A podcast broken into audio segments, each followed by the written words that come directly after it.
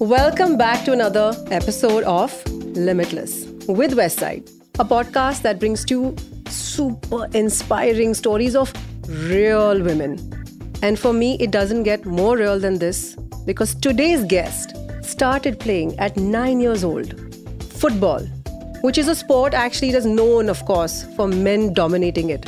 And this little girl had a dream. She had a dream that got her to play for the state under 15. She made it to the Junior London Olympics and she started dreaming in the slums, which is an amazing initiative. I'm getting goosebumps, guys, because this girl had a dream and she made it big. She made a name for herself, and not only that, she is giving that inspiration to a lot of young, underprivileged girls out there. So much respect for you, Gulafsha Ansari. Thank you. Thank you so much for being here.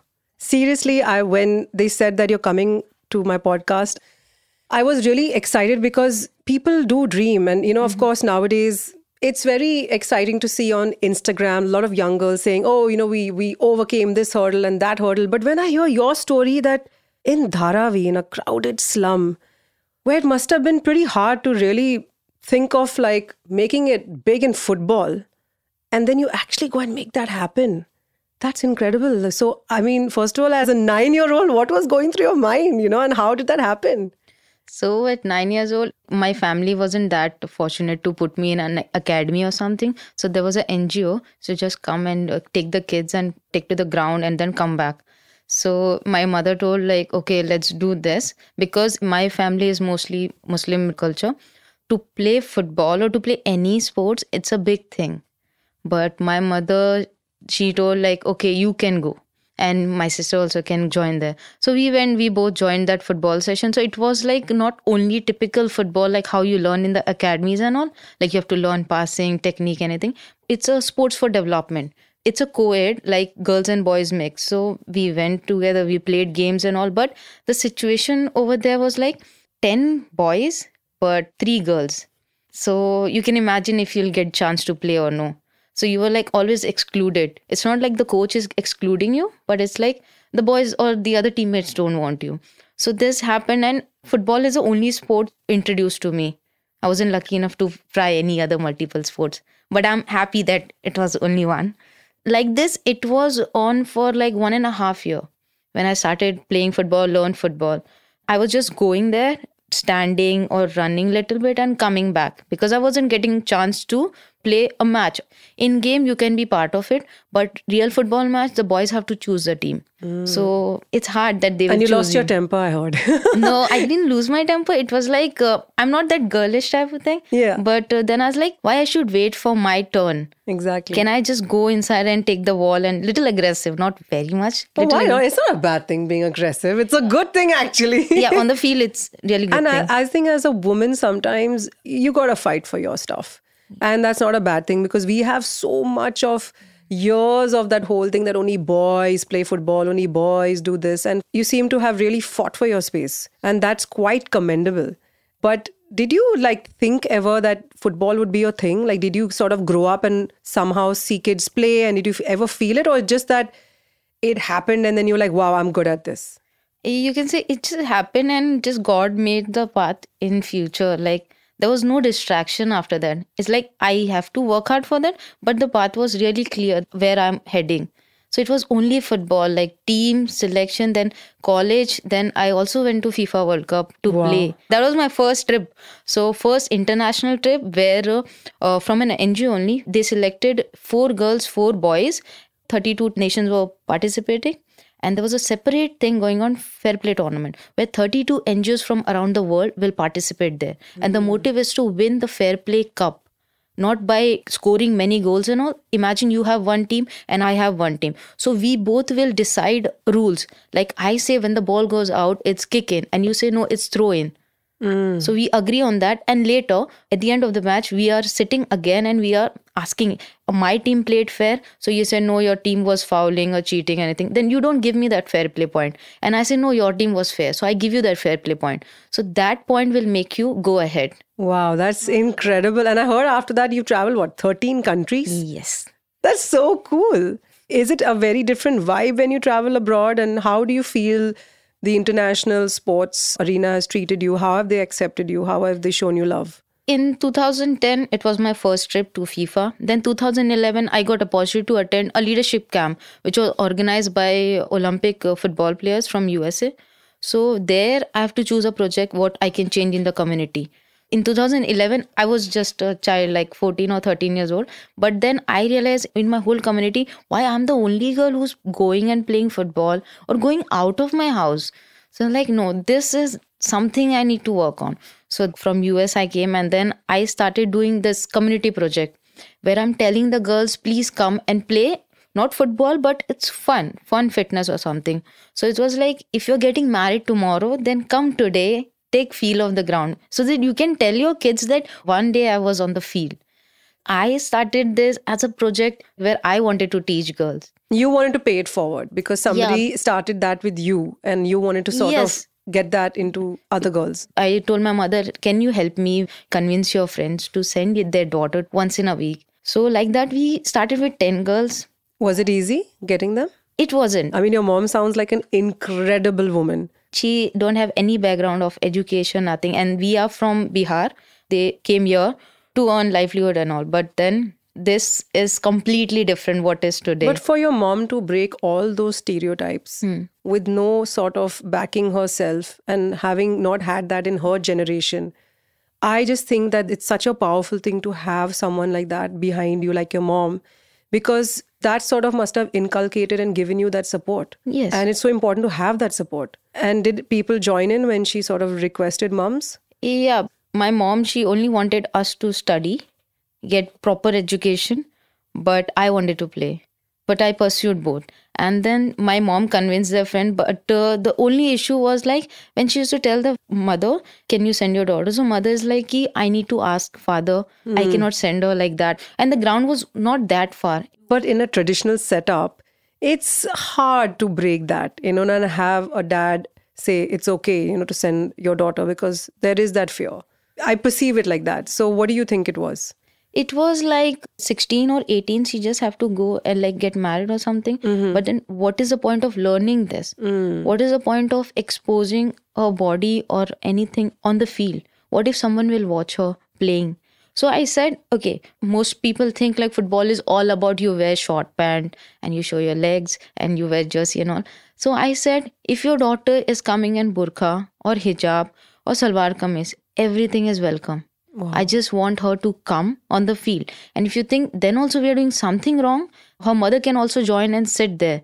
Then, if you feel after one, two session, everything is good, then she can continue. Otherwise, you can take your daughter back. And that's a lot of responsibility because that's quite something to tell like a family that I'm taking, you know, your girl under my wing and then making sure that nothing goes wrong on your watch. That's a lot of responsibility. So how did that feel at such a young age? Because what you started doing that at 15. Yes, I wasn't knowing like it's a big responsibility. You know, I was just following like what I got. I need to teach them, and frankly speaking, I really didn't think of anything which was going with that. Like, oh, something will happen.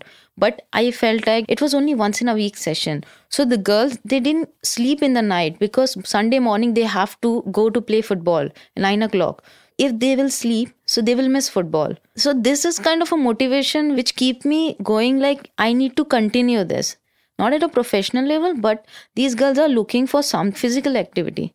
We continue with that for 5 years in the same community and then after some years the whole area went into redevelopment. Hmm. So i lost all my girls. Oh Lord. Okay. And then I heard after that you have started the initiative. Yes. Then I was like, in these five, six years, there was no funding, nothing. Even I wasn't earning. Little bit like I want equipments and also there were friends who were helping. But then I thought like this will not work like this. To run something, we think it's a good initiative and all, but people don't understand the behind work. There's a lot of hard work behind.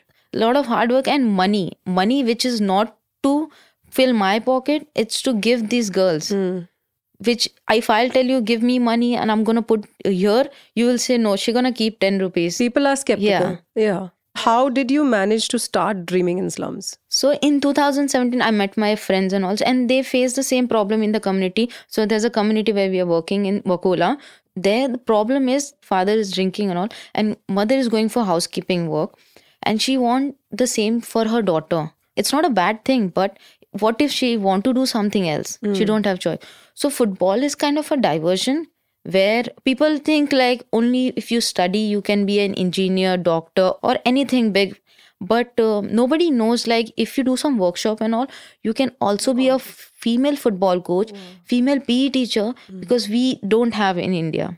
So a lot of women should pursue this sports field. Then your problem is solved you want to play football you want to earn money and you're following your passion and the money's coming in the bank That's incredible because you're giving a completely different thought process that someone's not even thought of. Hmm. And again, I come back to the word inculcating that confidence again and again. That is such a big thing that girls need at that age because direction is something that can change your life. And even the smallest thought in their brain that can turn into something massive. You said this incredible thing before we started the podcast of the story of how one of the girls that you know you sort of hmm. coached and today the fact that she's become a coach herself hmm. i think that's such an incredible story could you share a bit of that with us So that girl, she started playing football with us, very introvert. Like if you'll ask her something, she'll take her sweet time to reply. And you need to be really patient with her. But she learned how to play football. She made it to national team and currently she's playing in the Super League. So in Mumbai we have a elite league and Super League, football league for women's. And she's playing for Super League and recently she did a football course also. And our one center she managed everything attendance and everything and she's also conducting sessions with the girls and one more achievement she did is like we also do leadership training it's a us based organization so they invited us to be part of that so this girl she went first year as a kid and today she's leading a group of 10 girls which is apart from football they are not doing anything related to football so this year they did a project where they were taking uh, used clothes and making bags and giving to the needy who don't have bags they won this year also the Wow, project, that's yeah. how does that feel? My God, this is true work on such a humane level. It's such amazing energy, right? Isn't it amazing that you're taking something and then you're seeing it grow and grow and grow into something bigger and bigger? Giving back also to a society that sort of also put so much in you at nine years old. I mean, I think that's just incredible. That's like, I can't tell you how blown my mind is. I'm like, hmm, list of things that I need to do after I get out of this podcast. You became a junior ambassador at the London 2012 Olympics. Yeah. Oh my lord. How did you get there? I told you in 2011 we started a project and that project went online and I got 60,000 vote. Wow. I was the winner for that year. It was all fancy. You got to see athlete playing and everything. It was really and sitting next to the flame. It was like wonderful experience. How old were you in 2012? Maybe 15, I think. It's too difficult to understand what was happening, what was the experience. But now when I sit and tell anybody, the other person is like, oh wow, that was a really good experience. Like, yeah, it was. You're very humble about it, but I guess at 15, it must have been a lot also to take in. I mean, I'm sure it was overwhelming because I can't even imagine, you know, at such a young age, coming at such a high level. That's big stuff. Now, when did you start dreaming in the slums? 2017. you 17 said. years. And what I hear is that you have a hundred girls, right? 100 and plus. Wow, that's amazing. And you've started also adding more things other than football. Could you tell us more about that? So we have uh, different programs in our NGO.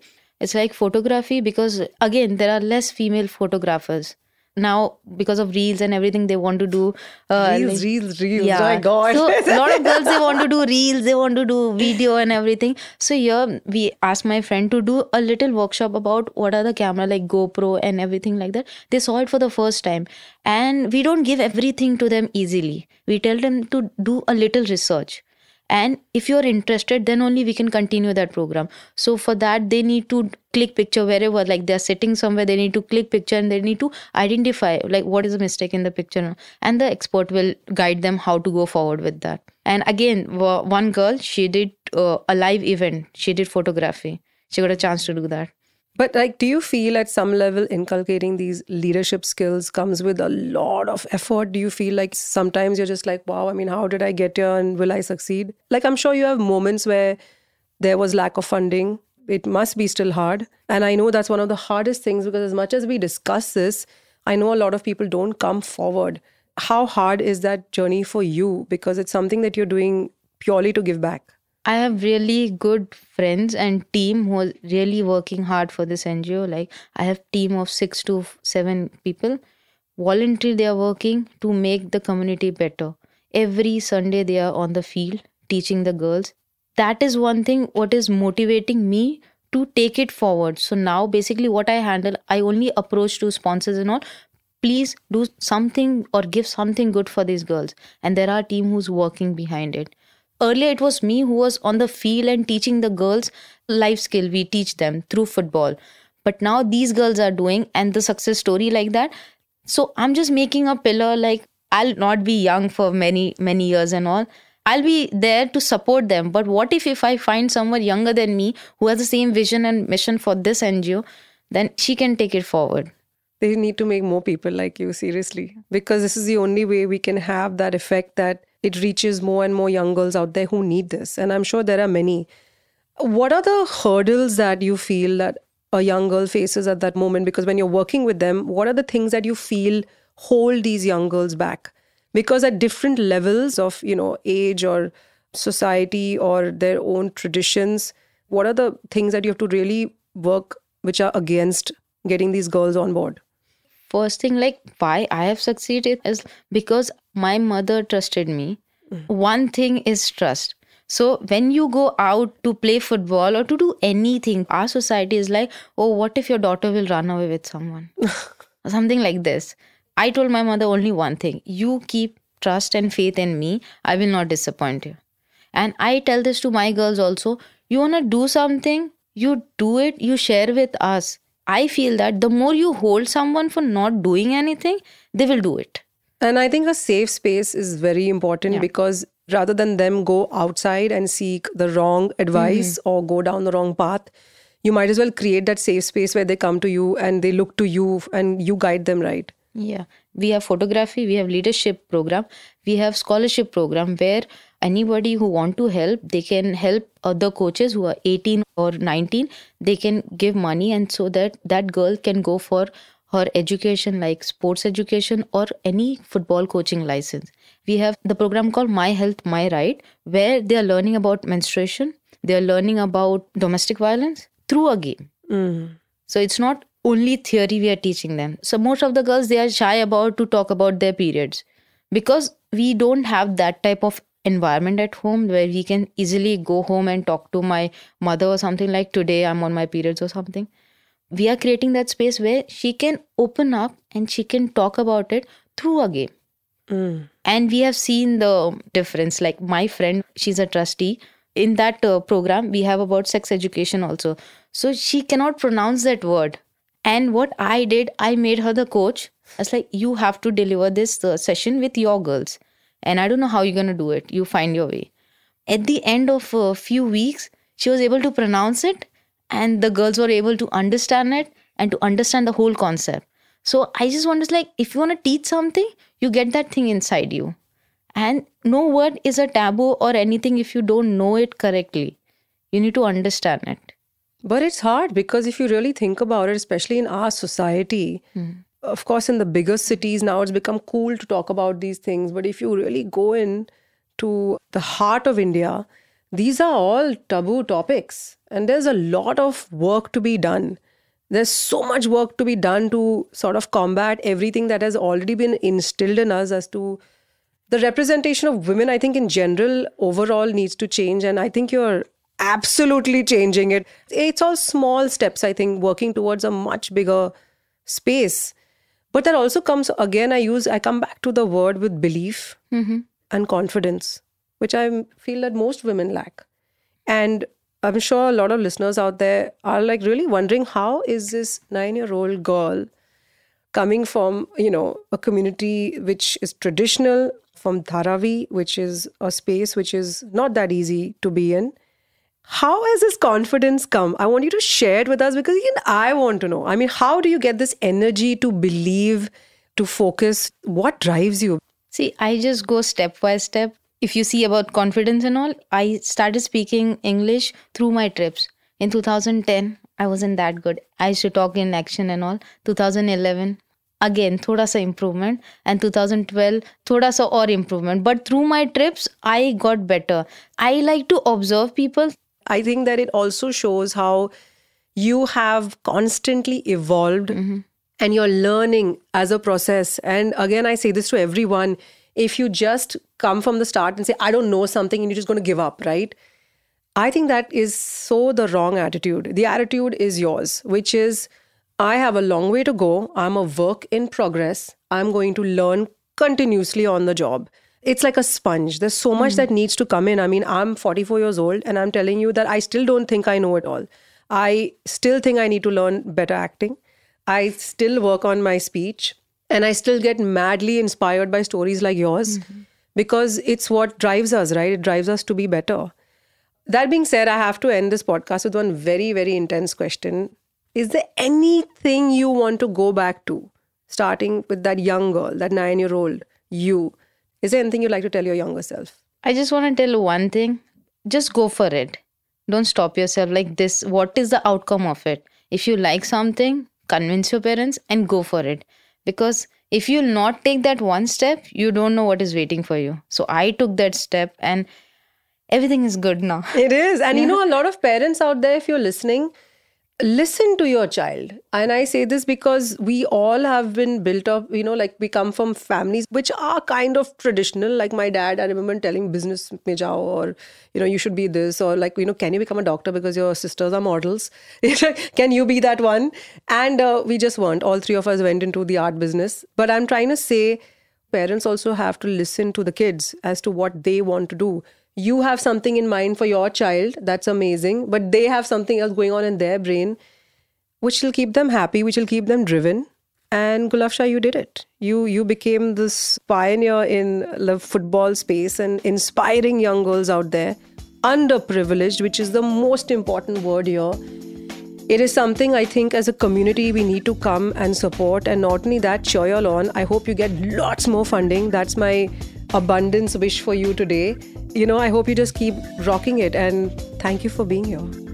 You're incredible. Till our next podcast, which is all about being limitless, I'll speak to you then.